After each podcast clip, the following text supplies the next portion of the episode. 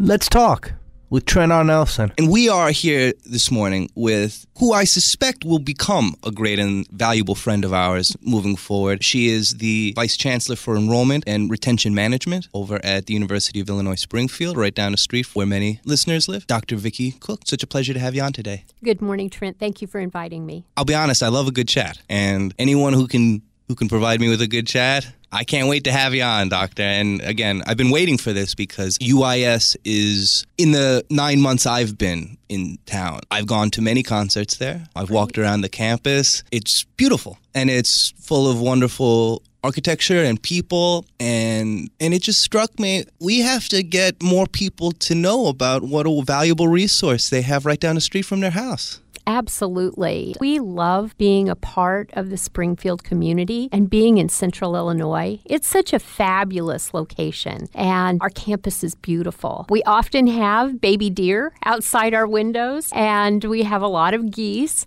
but we also have just a wonderful expanse of central Illinois geography. It is just such a pretty campus, and I'm glad you've been you've had the opportunity to come out and experience that. Absolutely. Old, uh, old Sangamon State College, was it? Well, there are still some Sangamon State buildings, but we have added so many. So when, when we have alums who were graduates of Sangamon State and they come back out and haven't been out for a while and they're like, oh my gosh, I can't even believe that this is the same campus. So it is such an exciting, vibrant, growing community on campus. And sometimes I think we're the best kept secret in Springfield with so many wonderfully kept secrets, that is saying something, but I'm not here to disagree with you at all, Doctor. uh, I assure you. Let's talk about, we'll just jump off that point before we get into some of the other valuable commodities and, and practices that the college offers. How is it to have that wonderful mixture of the past? Mm-hmm. Right, of alums coming back and sharing that history that they experienced, and then, of course, each new year, each new semester, Yes. And you know, that's the wonderful thing about a university because you have the the history, you have that rich depth with alumni, and then you have the future. And it is so incredible to see fresh faces coming in. We have move-in day next week. And so it's very exciting to see new students coming on campus and being excited for their next uh, opportunity, right? They're out of high school, they are ready to move on. But we also have a number of students who are adults who are returning to campus because they want an opportunity to move up in their career, or maybe they've just always wanted to get a degree in a particular area that up until now has not been possible for them, and now they can really see it as a reality. So we have a lot of graduate students, and that, I think that's always fun. You have people who are early mid career who are looking to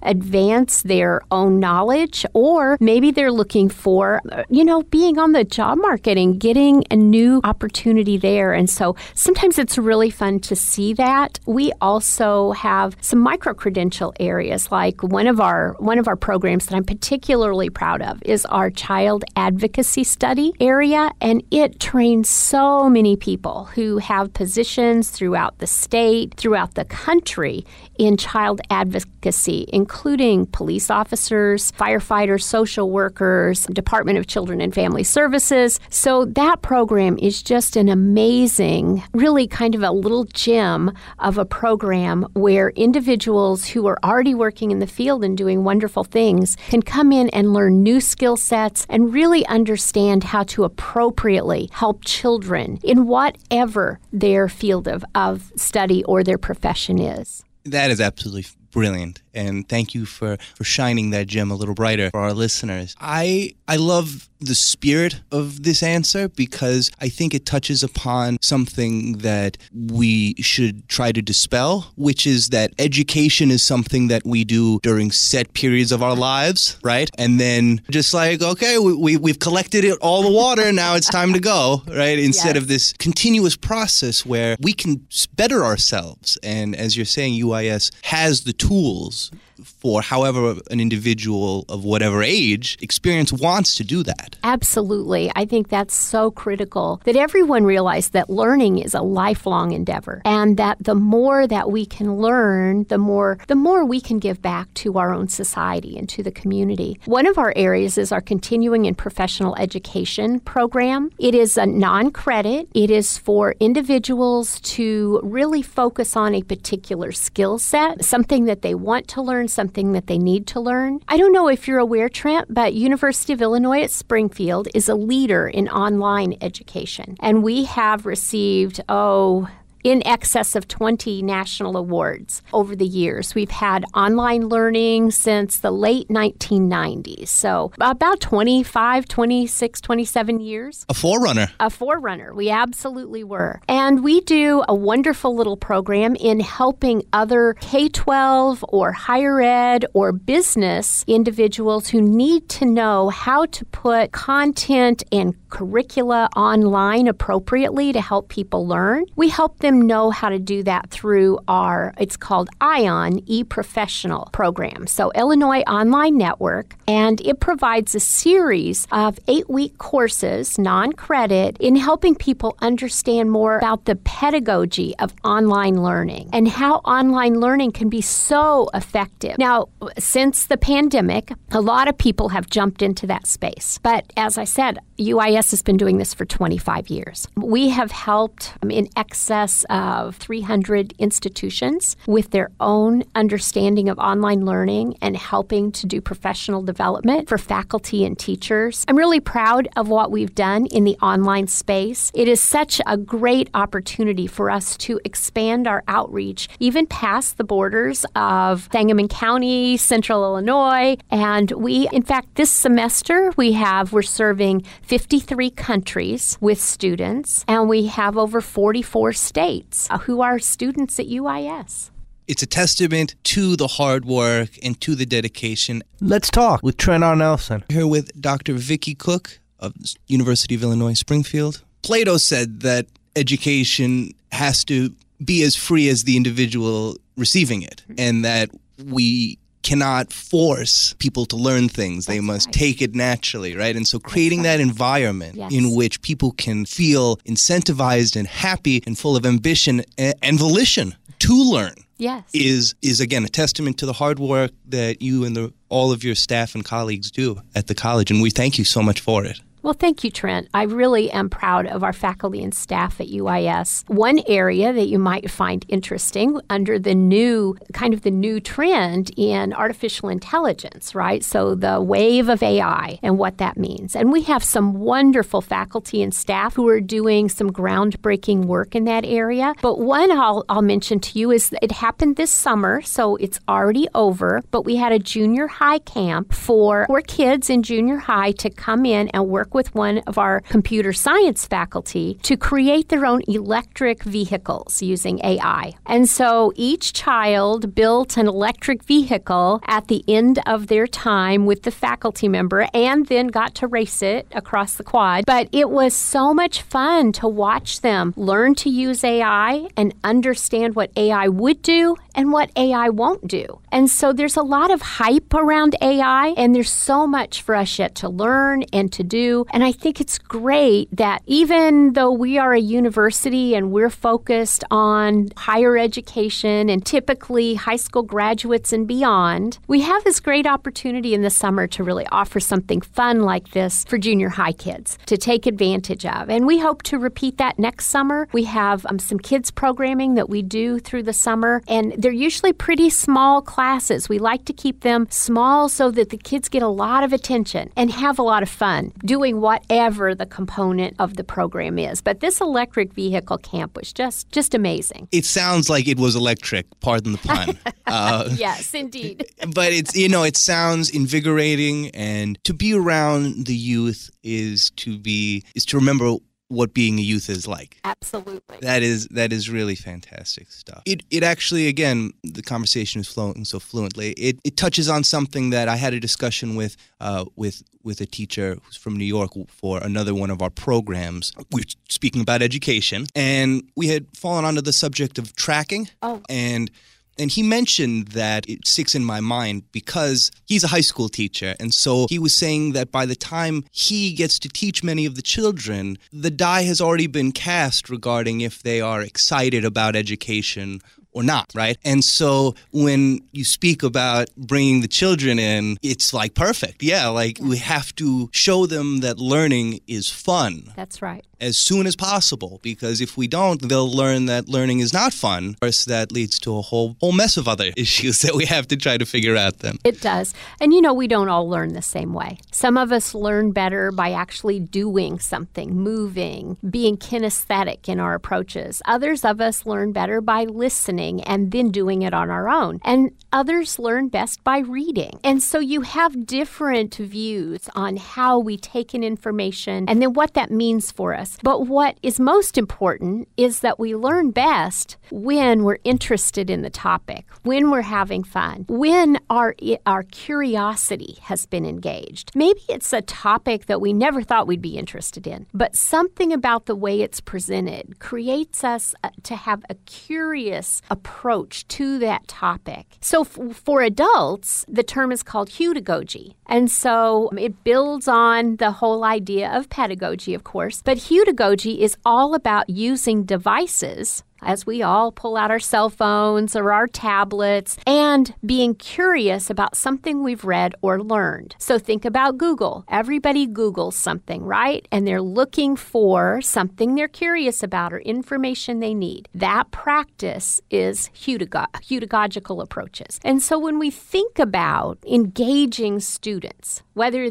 whether they're junior high or whether they're a graduate student returning so that they can be effective in their workplace, we really need to think about how do we engage them in curiosity? How do we make them more curious about the topics that they'll be learning? And sometimes that's easy and sometimes it's not. And so, you know, you can think about whatever the topic was when you went to school that you really dislike and think about that for a minute. How could your teachers have engaged you more effectively to be curious about that topic? I was a musician and a historian and a writer. I was not as math and science didn't they didn't make as much natural sense Yes. as those others did. And then I was about 20 years old and I saw this Richard Feynman move video from the 70s, the early 80s, late 70s that he did. And it's like something to the effect of like power of learning. Uh-huh. And he just sits there and explains like math and science mm-hmm. in the way that like my heroes explain like history and English and language and etymology and Yes. foreign policy, right? All the things that I'm really interested in. And I remember watching a couple of those videos and coming away and thinking to myself, like, am I a physicist that just didn't have a good teacher? You know, like just didn't have a good experience in, Yes. in that realm? And so I think you're a thousand percent correct. The magic of being in the right setting, the right institution with the right educator, the right, and it goes even a step further. I think uh, I tell people often the point of our general education in so many ways, the the most macro of all the ways, is that you are supposed to come away from these years knowing what you just said, right? How do I learn best? Yes. Right? Yes. Do I learn best listening? Do I learn best reading? Do I learn best doing? Yes. Right? And then looking to apply that moving forward. Absolutely. Although I'm really surprised that one of your math teachers didn't pick up on your musical ability because there is such a connection between music and math. And so anytime a student struggles with math but they are musically inclined, it usually is just a matter of connecting that piece for them. So I am delighted that at some point in your life you had that connecting opportunity. Absolutely. And to that point, ego sum Trent.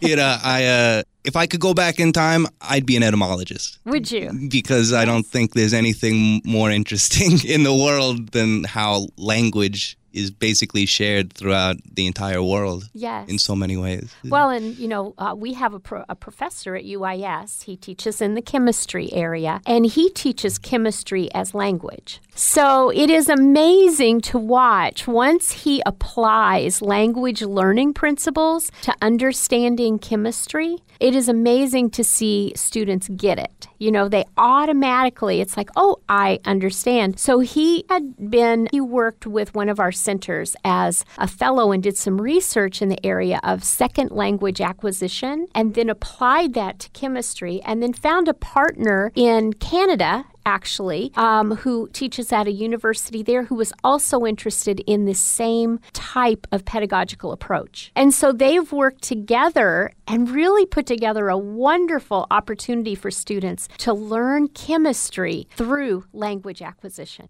Let's talk with Trent R. Nelson. Here with Dr. Vickie Cook of University of Illinois Springfield as as one of my heroes uh, would say, Professor uh, William Durant. All philosophy begins as art and ends as science. Yes. Yeah. yeah. Oh, perfect. That is great. Yeah. It's yes. uh, it, but that's just mind blowing because again we have this perception from the outside of academia that within the halls it's all very strict and has to be rigid and there's no yes. fun and and we we hear from you Dr. Cook just the exploration that the mind can can really run around and, and find through Absolutely. education through UIS. Absolutely. So University of Illinois Springfield is a member of the University of Illinois system, and uh, we love our sister institutions, the University of Illinois at Urbana And the University of Illinois at Chicago. They have very unique components to their universities, as does UIS. So at UIS, we really have the opportunity to focus on teaching and learning. We have a lot of faculty who are doing teaching demonstrations, teaching exploration, looking at discovery research in thinking about the scholarship of teaching and learning. They're such great colleagues.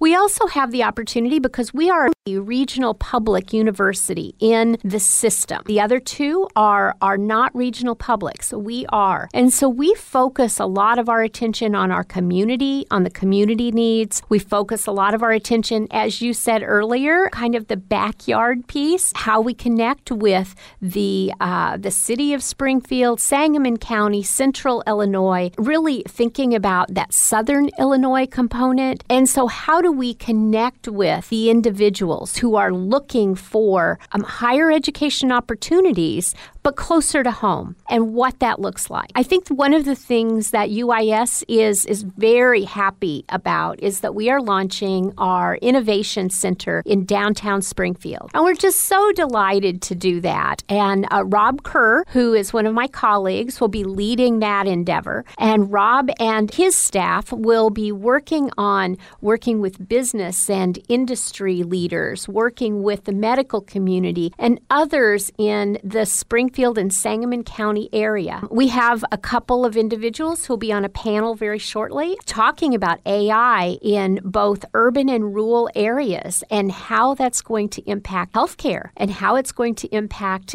other industries and what can UIS do to help those industries meet the needs that they need for the future. So we're really excited about the Innovation Center and what that's going to look like and what that will do for our Central Illinois region in the future. Absolutely. And again, creating that accessibility for the community, yes. w- whether it be by the Innovation Center, whether it be through any of the partnerships that you guys get into with, with the, in the healthcare world, yes. in, in the mechanic world. I mean, I know you guys have your hands all over the place. The new exhibition that's coming out, it, you know, the, the one in which we can really get to explore each other through communication, yes. uh, public space, I believe. Again, these are important ideas. These are important opportunities for the community. And Absolutely. would you would you tell our listeners why they should think to themselves, you know what? Maybe it's not too late to to play viola. Absolutely. Maybe it's not too late to, to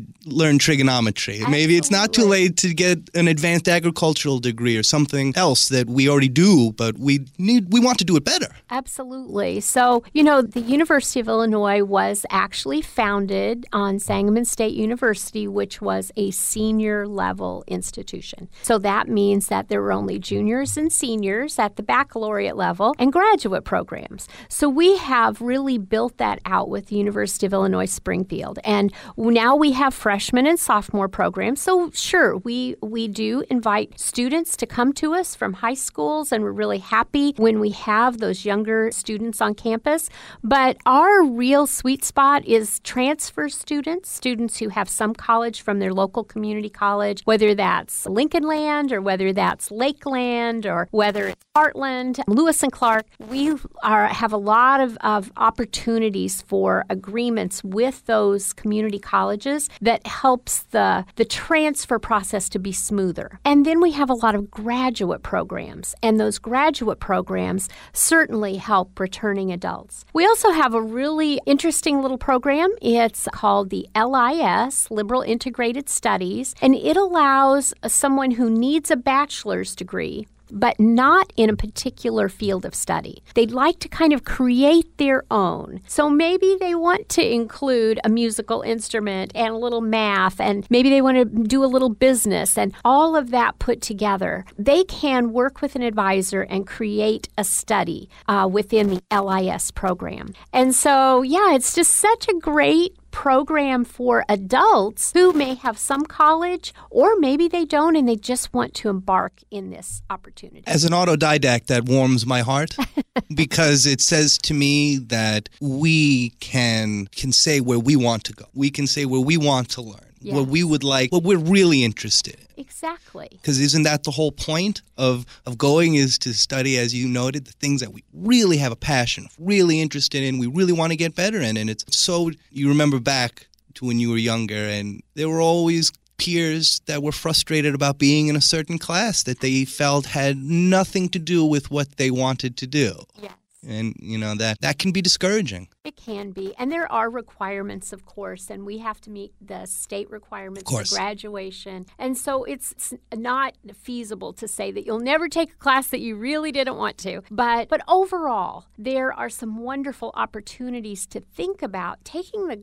the majority of the classes that you are really interested in. Absolutely. And to that point there's so many times in which we start something that maybe we are not entirely enthused about right? And then all of a sudden we get into it and we're like, oh, okay, cool. Like Absolutely. this is not this is not bad. This is actually interesting. Like I just wasn't I just wasn't perceiving it in the right way at the moment. Well, and it may be that you had a bad experience in a high school class, and now all of a sudden you you've matured. Maybe the topic is being introduced differently, and all of a sudden, you know, a light bulb goes off, and you think, "Wow, this this is really helpful. This is something I'm really interested in." But we all change our levels of interest as we mature and as life happens. And so I think that um, being open to that also is one of those opportunities for people in the area to think, you know, I was never interested in writing when I was in high school. Didn't like to write. Now, all of a sudden, writing seems really interesting to me. Maybe I could take a writing class and see if I can hone some of those skills. And maybe that would be of interest to me now. And so there are a lot of different opportunities that, that individuals can think about outside the box.